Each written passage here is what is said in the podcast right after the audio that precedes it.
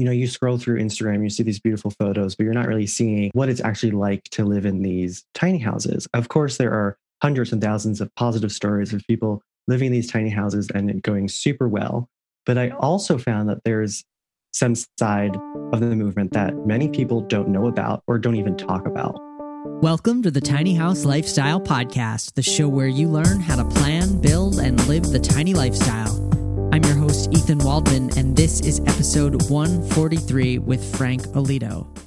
If you've been following the tiny house movement for any amount of time, there's a good chance you've come across a story about someone getting ripped off by their tiny house builder.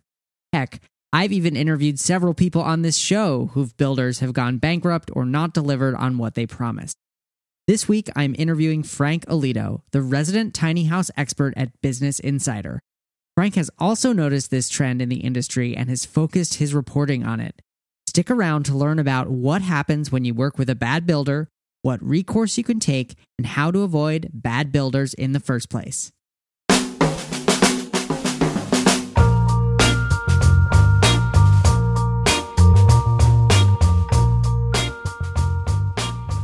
Before we get started, I'd like to wish you a happy new year.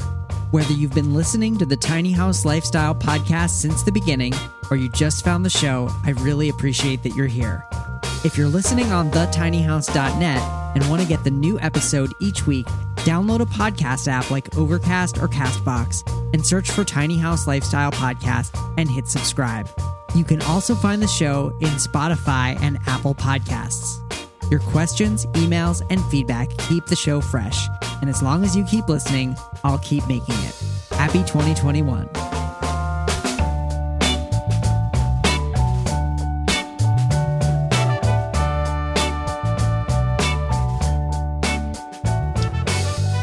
All right, I am here with Frank Olito. Frank is Insider and Business Insider's tiny house expert. He reports mainly on alternative living, focusing on tiny houses, RVs, van life, and schoolies. As Insider's resident tiny house expert, he has stayed in several tiny houses, attended a tiny house convention, interviewed countless tiny house owners, and chatted with numerous tiny house builders. Frank Olito, welcome to the show. Thank you so much for having me. You're very welcome. Excited to be here. Yeah. Yeah, yeah, likewise. So, um, I was curious how you came to the tiny house movement as a reporter. Was it were they kind of like, "Hey Frank, you're this is your beat now," or were, was this something that you kind of pitched to them and said, "This is something I'm interested in"? Yeah, definitely. So, I would say about two years ago, uh, tiny houses really wasn't on my radar like I maybe saw a few posts on Instagram, on social media here and there, but it wasn't really on my radar. And I was hired at Insider as a generalist reporter, so just covering anything and everything, a catch all position, basically. And I noticed that the stories that we were producing around tiny houses, because other people were reporting on it at the company, was performing super well. Those were really super uh, great performers on the site, and readers were just eating up those stories. But we were just doing tiny house stories here and there. And I was like, hey guys, I think this is a, an area that we can really expand our coverage on. I feel like there's a lot of this movement that we can still cover much more expansively. And I started doing that very slowly, but around probably a year ago, I started to pitch a story to stay and visit a tiny house community down in Orlando, Florida. And I stayed there for three or four nights. And I stayed in a tiny house that was on Airbnb in that community. And I stayed there during while I was staying there, I really just fell in love with the lifestyle. I was like, wow, this is a lifestyle that people can actually do full time. And I found it fascinating. And while I was there, I also got to speak to all of these tiny house owners that were living in the community. And from them, I really understood what this lifestyle really entailed. And I also got the chance to tour their tiny houses. So, like, remember, this is my first time really experience the tiny house lifestyle movement in a first person way. And when I returned from that trip from Orlando and I started writing these stories from that trip, they really blew up on our website. And for lack of a better term, they went viral. millions and millions of people were interested in these stories. And that's really where it all began. Wow. Yeah. And that's like, I found the same thing, you know, before I even built my own tiny house, I was I was doing a different business online and I was I was kind of it was called Cloud Coach. I was doing tech consulting and I noticed as soon as I started writing about my tiny house, it was just like it felt like I was swimming upstream writing about tech and then as soon as I started talking about tiny houses it was like riding with the current, like surfing downstream. Exactly. I have the same experience. I would say before that, you know, the things I was writing at Insider and Business Insider were much more general and it was a struggle to get eyes on the stories I was writing. And then as soon as I shifted my focus, you know, just bunches of people just came and read these stories because it's just fascinating to people who are both inside the movement and also outside of the movement looking in. Yeah. Sometimes coverage of the tiny house movement that's kind of written from the outside can be, you know, either clickbaity or or overly critical, kind of like, you know, the hidden downsides of tiny house living or or like, you know, I wonder, you know, how you approached finding stories in in the movement. Yeah, I would definitely say that I know those stories. I've also have written those stories of like the disappointing photos of tiny houses and I try and find the stories that show the human side of tiny houses. You know, these are actual people living their lives in these structures. I think we can easily get swept away in the tiny house hashtag on Instagram and just see hundreds and thousands of photos of these beautiful photos of these beautiful tiny homes and forget that these are actual people living in them. And so, what I try and do is I try and scour social media, look through Instagram, look at what other outlets are covering with tiny houses and find the people that actually have a story to tell. The deeper you go, you realize that, you know, these there are families, full families, people of five living in a tiny house. You realize that there are retirees living in tiny houses. There are couples that are living on top of each other full time in these tiny houses. So when I'm looking for a story, I try and find that human angle it's not just, hey, look at this beautiful home. It's, hey, look at this beautiful home and see who's living inside of it. Yeah, that's that's a great way to approach it. And there are so many different kinds of people living in tiny houses. One thing that always surprised me was, you know, when I when I started on my build, I was, you know, 26. And I thought that it was going to just be all millennials.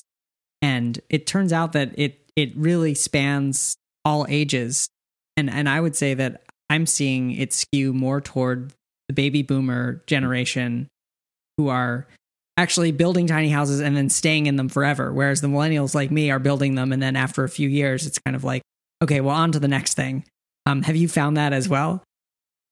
Yeah definitely. So i speak to i've spoken to a lot of tiny house owners that are retired and this is their retirement home you know there's a growing movement of people not moving into uh, 50 year old plus communities, but they're actually moving into tiny homes because it's a different way to live out their retirement. And then at the same time, I'm seeing younger people, millennials, move into tiny house tiny houses as a financial movement. You know, it's a way to own a piece of property at a young age at not a huge price tag.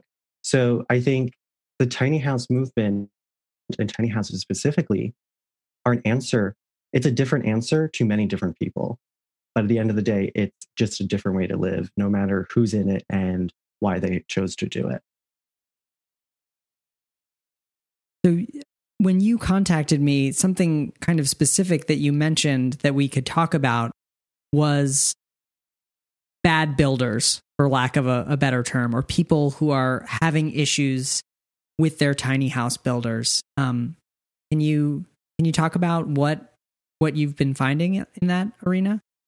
Yeah. So during my time of reporting on the tiny house movement, like I said earlier, you know, you scroll through Instagram, you see these beautiful photos, but you're not really seeing the other side of the movement, what it's actually like to live in these tiny houses. Of course, there are hundreds and thousands of positive stories of people living in these tiny houses and going super well. But I also found that there's a pattern in this movement, that there is some side of the movement that many people don't know about or don't even talk about. And the main thing that I saw is that tiny house owners are getting screwed over by their builders. You know, I would tour tiny houses and the owners would be like, "Oh yeah, that those those floorboards that are coming up, the builder messed it up. Oh, you see this, the builder did X, Y, and Z wrong. Oh, you see this, the builder did ABC wrong." And I started to see this happening on and on and over and just over and over again.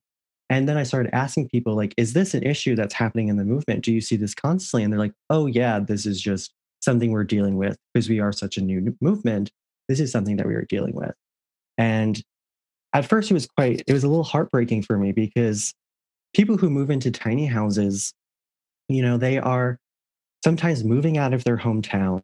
They are sometimes quitting their jobs to move in their tiny house. They are downsizing significantly. They are completely changing their lives, completely. And they are just doing this because they're hopeful of a better, more alternative way of living. And then they're hit, they're smacked in the face with this reality that now we have to spend thousands and thousands of dollars that we didn't expect to spend because our builder made all these mistakes and screwed us over. And when I noticed this pattern, I realized I really wanted to um, really shine a light on it and bring and highlight it to show that the tiny house movement is not just a series of beautiful photos on Instagram. It's actually real people going through real issues. And this is one of the issues that they face. And when I was in Fresno, California for a tiny house convention, I met uh, Lindsay and Eric Wood, who had a very significant um, story with their builder. Uh, I do you want me to get into that or? Yeah, well, I've I've have had Lindsay on the podcast. I was going to say like I've heard the same. I've I've heard this as well, and I'm glad to hear that that as a reporter, as a journalist, you you've noticed this trend and and done some reporting on it. But yeah, why don't you you know remind us about uh, Lindsay because it's been a while since she's been on the show, and I'm sure there are a lot of people who definitely I've never heard of her. Yeah, definitely. So I can just sum it up quite quickly. I'm sure you can go listen to the other episode, and Lindsay can probably explain it much better than I can. But Lindsay and Eric Wood basically went to a tiny house festival back in 2017 to find a builder for their tiny house. Um, they ended up finding a builder called Alpine Tiny Homes. They were based in Utah. And they Lindsay and Eric Wood decided to go with this company because they felt super comfortable with them. They felt like they had a great introductory conversation. Um, everything was in line. They were ready to go. They agreed on a ninety thousand dollar tiny home, and they agreed that it would be built in four months. Uh, flash forward to seven months later, the tiny house still was not built.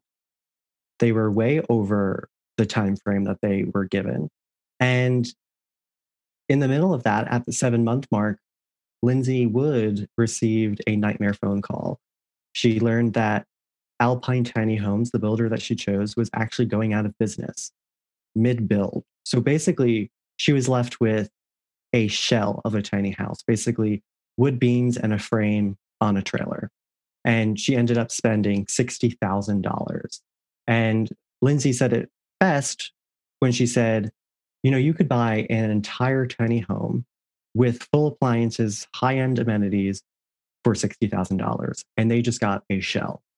And so when they received this basically unfinished home, they realized that a lot of things were still missing. You know, they agreed on a rooftop deck, they agreed on a six foot window, they agreed on a rock climbing wall on the exterior. They also even agreed on like finishing the interior, but all of it was missing. To make matters even worse, what was finished of this unfinished tiny house was broken or poorly done. So the hatch on the roof was too tall. So if they went under an underpass, it would just rip clean off and ruin their roof. The roof itself was not insulated properly. So when it rained, it poured inside the tiny house quite literally. And most dangerously and most significantly, they learned that the builder put the house on the wrong uh, tires and axle. So after two days of traveling on this trail on this uh, trailer, they realized that it was the wrong size. So when they went to a new builder, the builder was like, your tires and axles are bent from withstanding the weight of your home. And at the end of it all, you know, they spent an extra $40,000 to finish and fix the mistakes that their builder made. And unfortunately, that's just one story. There's a bunch of other stories that similar uh, situations have happened.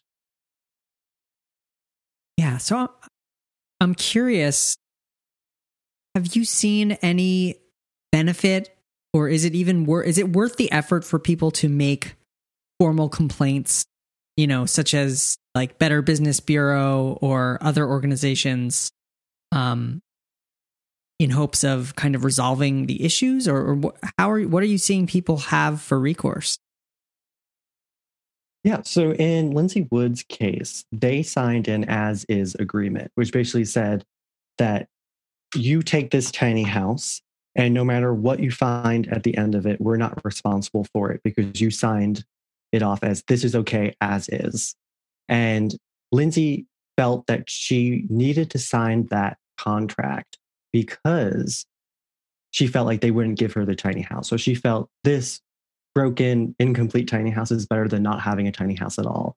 So in the long run, I think she, you would have to ask her this directly. I don't want to put words in her mouth, but maybe she, I think she might regret signing that as is agreement because she really can't follow through or sue the company for not finishing the tiny house and doing it incorrectly.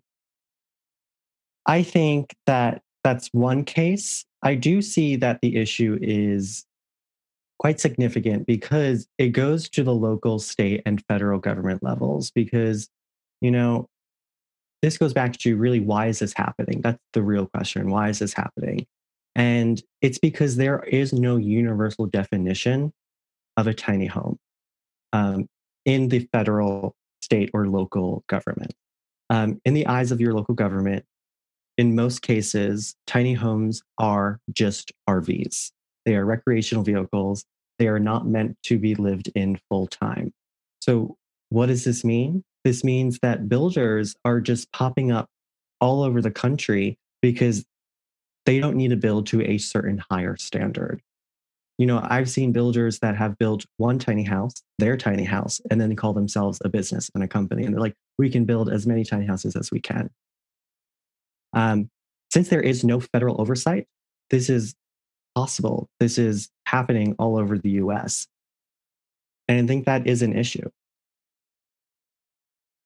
Yeah, yeah, I would agree. And one nice thing is that that is slowly starting to change as there are some some certifications, some inspections that you can get and also, you know, appendix Q which mm-hmm. does start to define what a tiny home is um is is helping. Yeah. My yeah. Yeah, so appendix Q the issue with that is obviously that it only creates standards for tiny houses on foundation but I think the other part that people always forget also is that even though it's in the federal IRC building code, your state and local government still has to pass it. So, like, you can't just build your tiny house and be like, oh, it's in the IRC, and then just expect that to be okay. Like, you still have to check beyond that right. to make sure that your local government has passed it. So, there's so many caveats, even with the. Yeah. There's also nobody forcing a builder to mm-hmm. build to any specific standard because it's not like a single family home where you have to get a certificate of occupancy before you can move mm-hmm. in. Exactly. It's it seems to me that you know people and nothing against people who are in the trades um but you know you look at a tiny house and you kind of think that's so much easier to build. But in my opinion, it's actually a lot harder because you've got very complicated kind of interface between the house and the trailer. And then you've got all these systems that you still have to fit in and have work correctly in a much smaller space. Yeah, no, I I think that issue comes from early in the movement because I think this movement really started as a DIY movement. It was a way to build a home on your own for cheap. And in some ways the movement is really coming to terms with that. Like is it still a DIY movement? It might not be anymore. And the fact that people are thinking that they can still do it on their own. They think it's easy, you know, and in reality, it's not.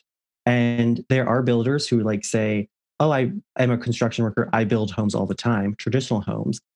Yes, sure, some of those skills will carry over, but that doesn't necessarily mean you know how to build a tiny home for the same reasons you just mentioned. So I think the tiny house movement has to come to terms with the fact that it might no might not longer be may no longer be a DIY movement and it's not an easy thing to do just on your own or that builders any builder that has any construction experience can just build a tiny house because it's anyone can do it because it's not as easy as it looks. Yeah, that's that's great advice. I'm curious. So you mentioned the as is agreement. I know that um, non disclosure agreements have also um, they're something that are on way more people's radar after you know learning about the Me Too movement and just the way that non disclosures were used to cover up abuses there. Have you heard of tiny house builders kind of forcing non disclosure agreements? Uh, as of right now, I have not heard of that. Have you heard of that? Have you heard builders using it? Um, I'm not sure. I I have a group of of I have an online community that I run, and I I, I do have one member who has had some issues with their builder, and um, it would be interesting to hear if there have been any non yeah, no, that would be fascinating. I would love to look into that more. Uh, I haven't heard personally. I haven't heard of NDAs being signed. I would say that if you're working with a builder that makes you sign an NDA up front, I would say definitely be wary of that. Um, you know, push further, be like, why is this needed? Like, what's going to happen in the process that I need to stay yeah. quiet about? But yeah, I would say just be wary if that situation does arise. Yeah. So I'm I'm curious, you know, if if a good friend of yours said, "Hey Frank, I, I'm gonna I'm gonna buy a tiny house. I'm gonna hire a builder to build me a tiny house," um, you know, what advice would you have? The most important piece of advice I would have is definitely to do your research. And I cannot emphasize this enough. Do your research, do your research, and do your research even more. Um, you know, like I said earlier, there are hundreds of tiny house builders on the market right now. If you just do a quick Google search, so many will come up. Um, some are more experienced, some are newer. Um, I think what you need to do is when you find a builder that you like, really do your research on that builder itself. If you're just looking through their website and reading their testimonials there, know that that's cu- heavily curated. They're only using their positive reviews there. Um, so do your research beyond that. You know, there are a ton of tiny house Facebook groups. Drop that builder's name into the into one of those Facebook groups and be like, "Hey guys, has anyone used this builder before?" And if so, what was that process like? When you do that, you may get a ton of responses of people like, hey, that was super positive. That was super great. We had a great experience. You may get people who are like, I've never heard of that builder. No one's ever used that builder. I'd be hesitant to go ahead with that builder just because you want to trust this builder and you don't want to just choose a builder because they're new and cheap, because you're going to get what you get. You're going to get what you paid for. Also, keep in mind that if it's too good to be true, it probably is too good to be true like Lindsay said to me that, you know, they agreed on a rooftop deck, a rock climbing wall, and high end amenities for $90,000. She's like, in hindsight, that price tag didn't fit what we were asking for. Um, so think about that. Just remember that if you get a price tag that doesn't really make sense, but you're excited about it because it is cheaper than what you expected, you should really stop and question. Also, if you do all those things and you find out that this builder is really great and has really great people, I would also recommend going back to their website and finding a past customer. And even if it's a glowing review, I recommend reaching out to that past customer, find them on social media and ask them more in depth what their experience was like.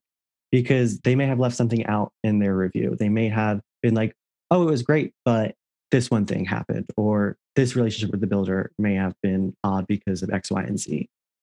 And remember that building a relationship with your builder is important. You know, I've spoken to tiny house owners were like, this was a really great experience. However, my builder kind of left me out of the process. You know, they chose the color of the exterior of my home without even really talking to me about it. So when you choose a builder that you like and have great reviews, sit down with them and make sure the expectations are in line with each other. You know, make sure that you're going to be involved as much or as little as you want, because remember, this is a relationship. Um, so one, so I would just repeat that, you know, just make sure you do your research and make sure you're building a relationship that you and the builder are comfortable with. Yeah, that's that is great advice, especially like find a past customer, get in touch with them directly. Exactly. Yeah, I think that's my best piece of advice because, you know, they people have been through this before. Uh, well, actually, one of my favorite things about the tiny house movement is that everybody is in it to help other people. It's I feel like it's such a tight knit community mm-hmm. because there hasn't everybody. There's such a small amount of people who have been through the process, and if you fall back on people who have gone through this process before, especially with the builder that you're going to go with, the rewards from that is endless, limitless. I highly recommend it. Yeah. I'm curious what advice you have, you know, so you you've given us great advice in terms of, you know, if you're starting from scratch finding a builder. What about somebody who's currently working with a builder and they're feeling like not going so well or you know they've had there have been some red flags there have been some concerns. Um, there might not really be universal advice, but but what would you say to somebody? Yeah, I mean that situation is definitely tough. We've all been in situations where we're like, "Am I regretting the decision that I went with?" Um, I think it really starts with a conversation. You know, communication is always important, and if possible, do it face to face. I know a lot of tiny house owners go with companies that aren't even in their state. But if possible, you know, go face to face and be, and sit down with them and be like, these are the issues I'm having. These are the concerns I'm having. Um, and then see if you guys can come to a solution together. I mean, of course, there are situations where that you just won't see eye to eye on things. That's when probably you have to make more drastic changes. I'm not exactly sure you probably already signed a contract, so it might have been you can't get out of it. But I think it starts with a conversation and being as open as possible about it. I'm curious if if there's particular kinds of contracts that you've seen get more abused than others like i know in the in the traditional construction world, world there's kind of like two kinds of contracts where you can either say I'm going to pay you for your time plus the materials plus a markup, or they're going to give you a flat price and say, like, we can build the house for this much and you only pay for any changes or, you know, other issues. Do you have a sense of, of which contract is, is more favorable for, you know, a, a customer in the tiny house shopping for a tiny house? Yeah, uh, I haven't actually dove into the contract world that much. But from my perspective, it seems like most people are just getting flat prices um, and then paying a deposit up front. Uh, something I mentioned in one of the articles I've written is that there was one company in Arkansas called Slabtown Customs, and they told their customers to pay $11,000 in deposits up front. And then they just never followed through with the tiny, they never built them a tiny house. And then eight of those customers filed a lawsuit and then went all the way up to the attorney general, who is now pressing who filed a lawsuit against that builder. Wow. Of course, that is a drastic, drastic situation where you pay a deposit and then you get no product. But from my perspective, it seems like that's the norm that people are getting a flat rate and then just paying a deposit up front. Right. And that's that's great for you for the customer as long as they deliver. Uh, but if they run into financial troubles or you know they're starting to feel squeezed, then your house ends up suffering. Mm-hmm.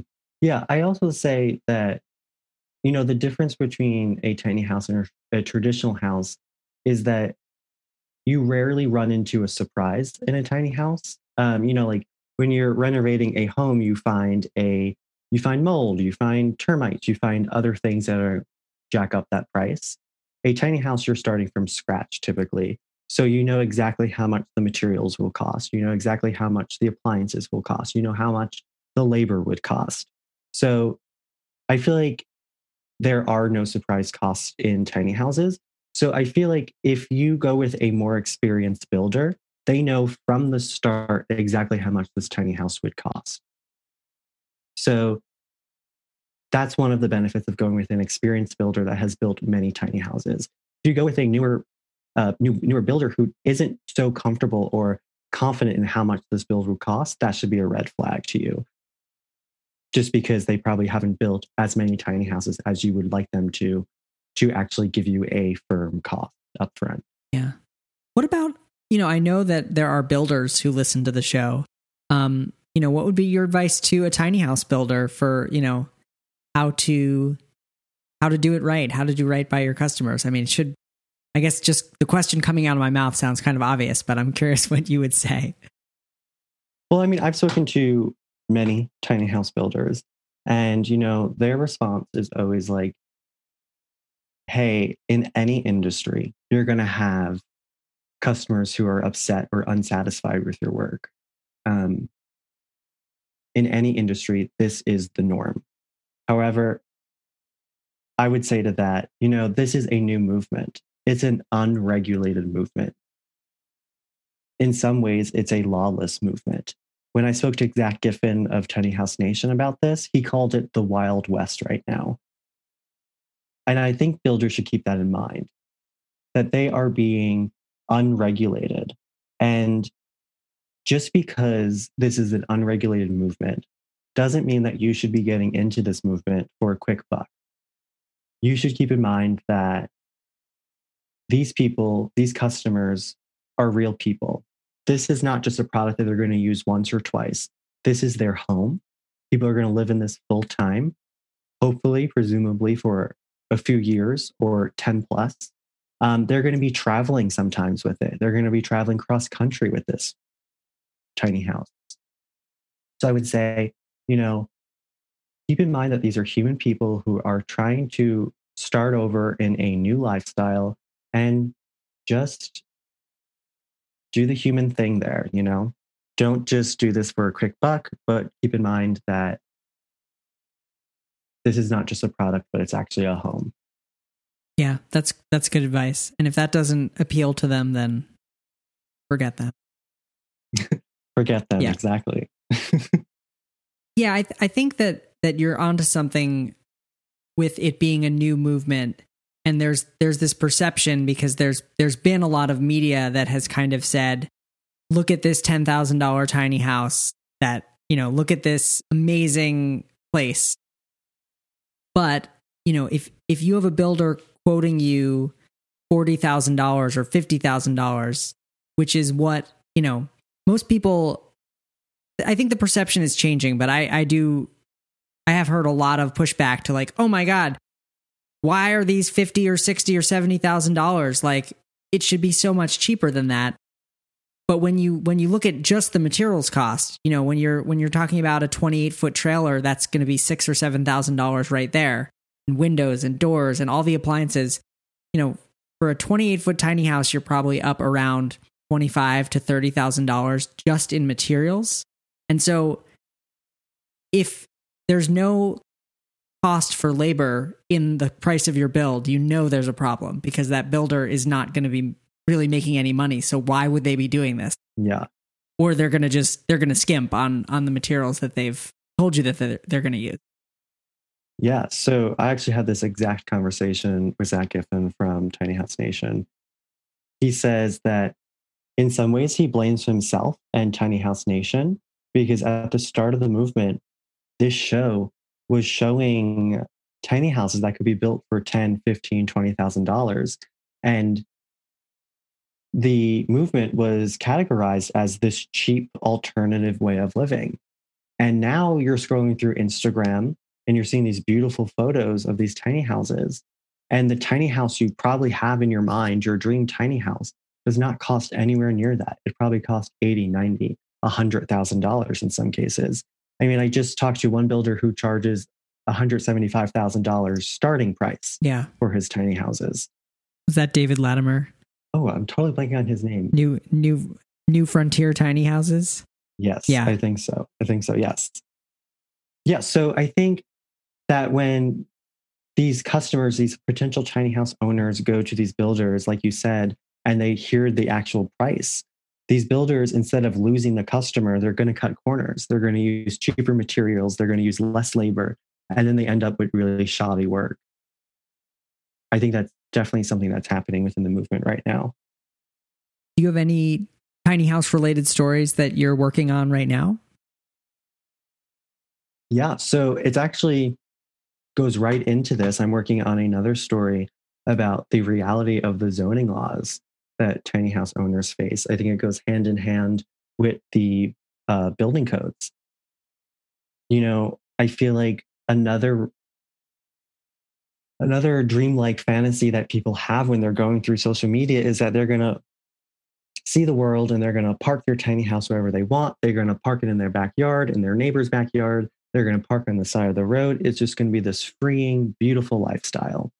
But, you know, in reality, that's just simply not the case whatsoever. Um, it's very limiting uh, where you can park your tiny house.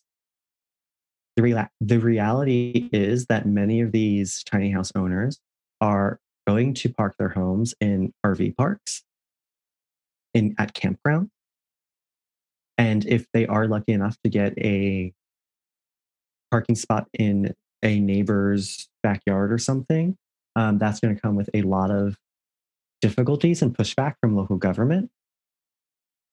I'm seeing a ton of tiny houses, tiny house owners who are trying to live under the radar and the stress that comes with that. You know, just park it behind this bush in this family member's backyard and hopefully no neighbor reports you and hopefully no zoning officer sees it on from the front road.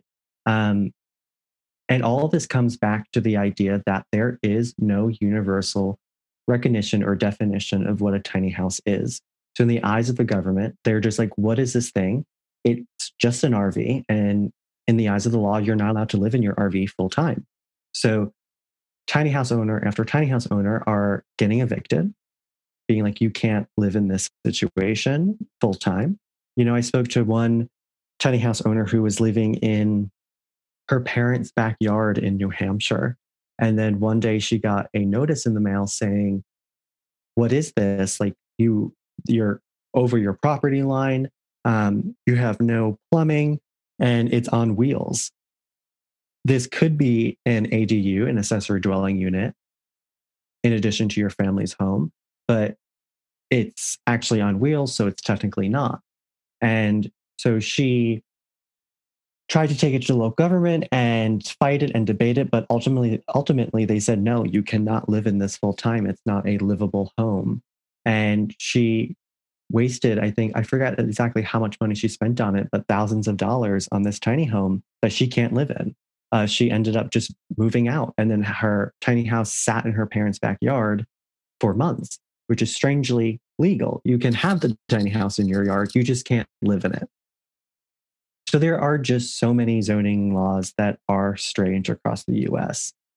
And it's also important to keep in mind that it differs county to county, neighborhood to neighborhood. You know, there are some states that are super friendly to tiny houses and allow parking and in neighbors' backyards or at RV parks, but that differs even within those states. There are some counties that are more lenient, and then there are counties that less lenient.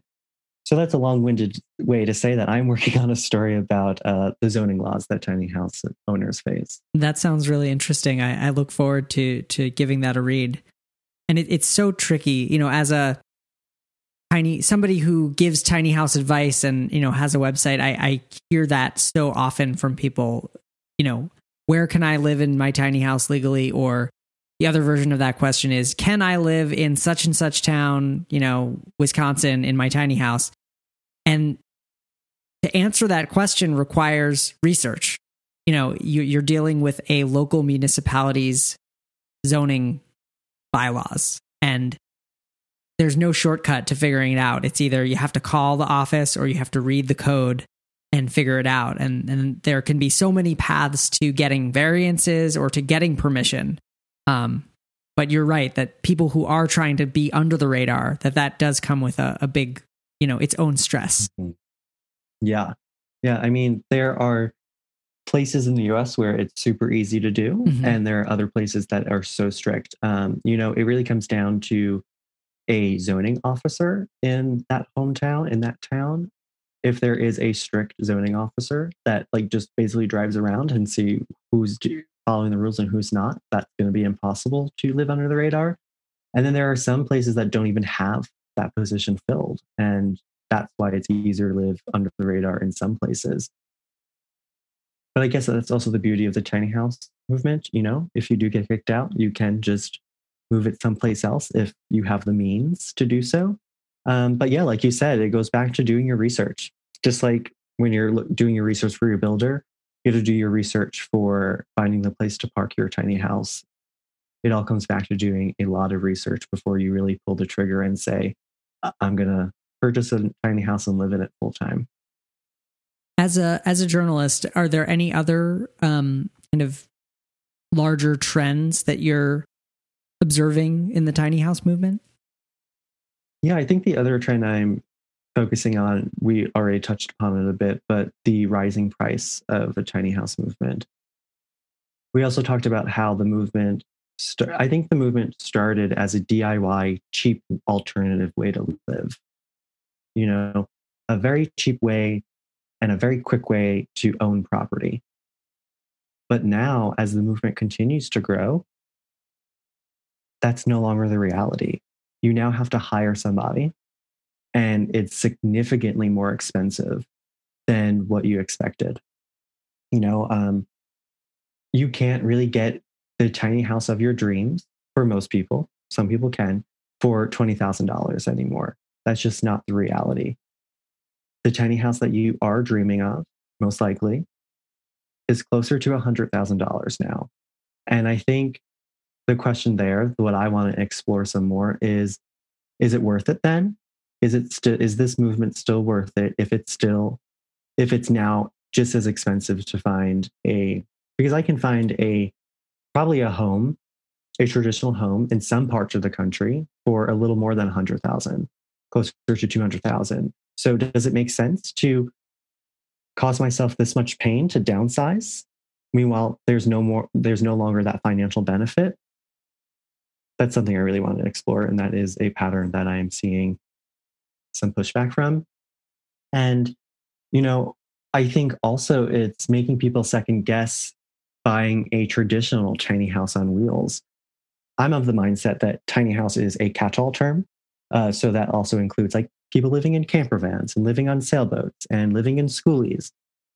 So I'm seeing that a lot of people are, instead of choosing to pay that price of a traditional tiny house, they're actually choosing to live in a different form of tiny house. They are choosing to live in a schoolie or a camper van. And I think that's why this summer we saw the extreme increase in this, the extreme boom of the RV movement and the camper van movement. I think that the extreme price of the tiny house is the cause of that, one of the causes of that. Yeah. Well, you know, I don't think that the prices are going up for the same exact houses. I think that the houses have also changed a lot. Um, just from 2012, when I built mine, you know, I was at 22 feet, which was the largest tiny house set of plans that I could find at the time. And that was on the bigger end. And now that would be that would be teeny tiny. Um, and so now you're seeing houses that have, you know, full size kitchen appliances, washer, you know, laundry, dishwashers, um, sometimes bathtubs, sometimes steam showers. I know Lindsay's has a steam shower. Um, and those things all cost, you know, quite a bit of money when you go up in size, not to mention the the increase in the trailer cost and then just the fact that there's additional labor to do those things. You know, I don't I don't think that the dream tiny house ever did cost $20,000 from a builder. You know, you could potentially build your own. And I know many people who, you know, all salvaged materials built it themselves over the course of two or three years. And the, the places can be stunning. But you also, in that $14,000 price tag, aren't taking account for your own time, you know, thousands of potentially thousands of hours of your own labor that you had to spend not working your job or other, you know, forms of of income.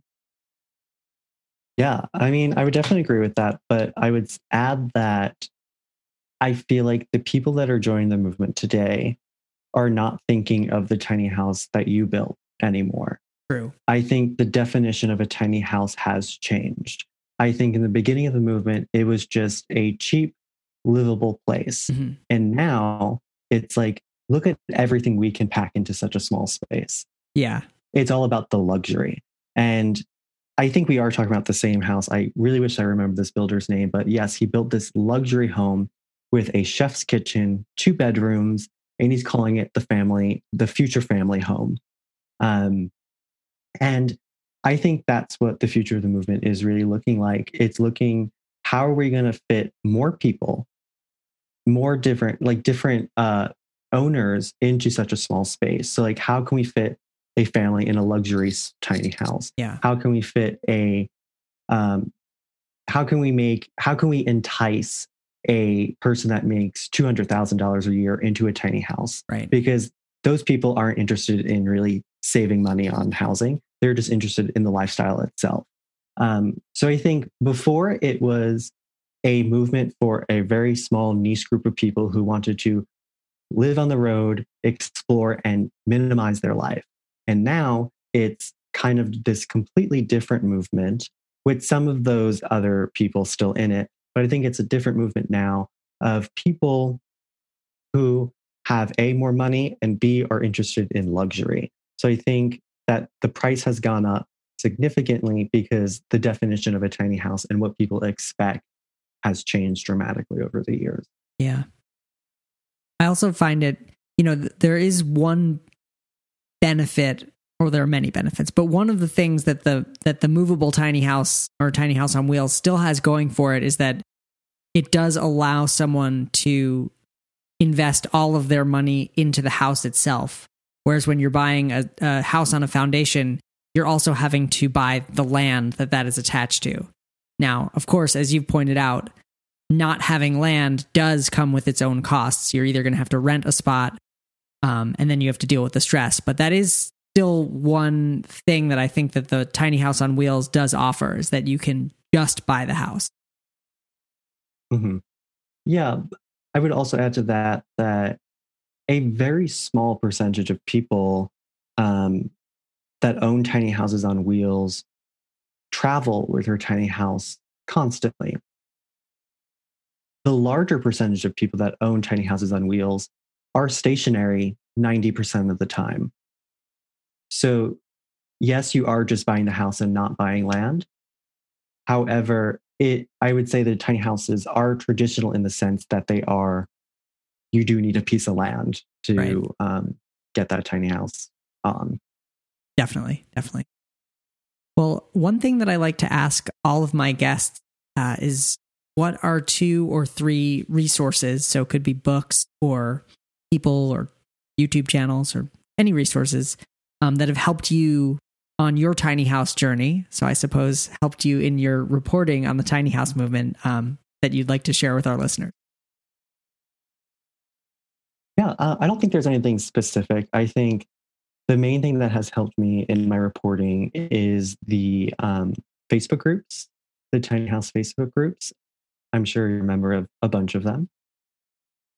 There are some for like every state, some for just random counties in the US. Uh, there are a bunch of just catch all tiny house Facebook groups. And I think those are the best places to really get to know what the movement is like. You know, people post what their uh, tiny houses look like on the daily. They also ask each other a lot of questions. And I think that will help your listeners who are tiny house owners that have questions, or even people who are interested in learning more about the movement and don't know where to start or where to begin or what to do next. Those are really great resources because, like I said earlier, this movement is so small. And the best way to learn about it is from people who are already in it and who have done it. And I think those Facebook groups are the best places to get in contact with those people directly. I think that's the best place. And then also, this is going to sound strange, but TikTok has also been a really great source of contacts for me. Are you on TikTok? I ask everybody this Um, because I'm obsessed with it. I have looked at it once or twice, but no, I would guess the answer is really no, I'm not on TikTok. I'll need to get a lesson on that. Yeah. So there is a there is a whole growing movement on TikTok of tiny houses that people just like show off their unusual living situations on TikTok and they usually go viral on TikTok. Usually it's camper life. People living in their camper vans are Okay. the most popular on TikTok. But there are a bunch of tiny house owners who also um, show what their lifestyle is like there and it's very easy to contact people through TikTok. Usually, people link to their Instagram account or put their email there, and it's just another way to really get in contact with people super easily and super fast. Nice. That's great advice. I'm I'm looking forward to delving into tiny house world on TikTok. Um do you have a minute I for recommend TikTok in general. Okay. do you have a, a little while for one last question? I sure do. All right. Well, my last question was, you know, was there anything that I didn't ask you that you that you were hoping to talk about or, or share with the listeners? Um, I feel like the one thing I want to add that I might have touched upon, um, I wouldn't be doing my due diligence as a reporter if I also don't share the other side, the builder side. You know, we did reach out to Alpine Tiny Houses that Lindsay Wood worked with. They did not mention why they went out of business. However, they did confirm that um, what happened is true, but the company said that, you know, the company was upset with how things turned out for them, but they didn't go into detail as to why or how. And I also want to say that, you know, the builders are humans as well, trying to make a living. And like I said earlier, also that, you know, in any industry, there are people who are, up, are upset, uh, who are feel unsatisfied with the product they are given. But yeah, this is a pattern that um, is happening within the movement that I think people need to talk about more and be aware of if they are looking into getting into the movement itself. Nice. Well, Frank Olito, thank you so, so much for being a guest on the show. This was really informative, and I, I know that people are going to get a lot out of it. Thank you. Thank you so much for having me. I feel like I learned a lot here too. So thank you. Thank you so much to Frank Olito for being a guest on the show today. You can find the show notes, including links to Frank's reporting at thetinyhouse.net slash 143. Again, that's thetinyhouse.net slash 143. Once again, I'd like to wish you a happy new year and thank you for being a listener of the show. If you're not subscribed, download a podcast app like Overcast or Castbox, search for Tiny House Lifestyle Podcast, and hit subscribe. That way, you'll get the new episode every week when it launches on Friday morning. Well, that's all for this week. I'm your host, Ethan Waldman, and I'll be back next week with another episode of the Tiny House Lifestyle Podcast.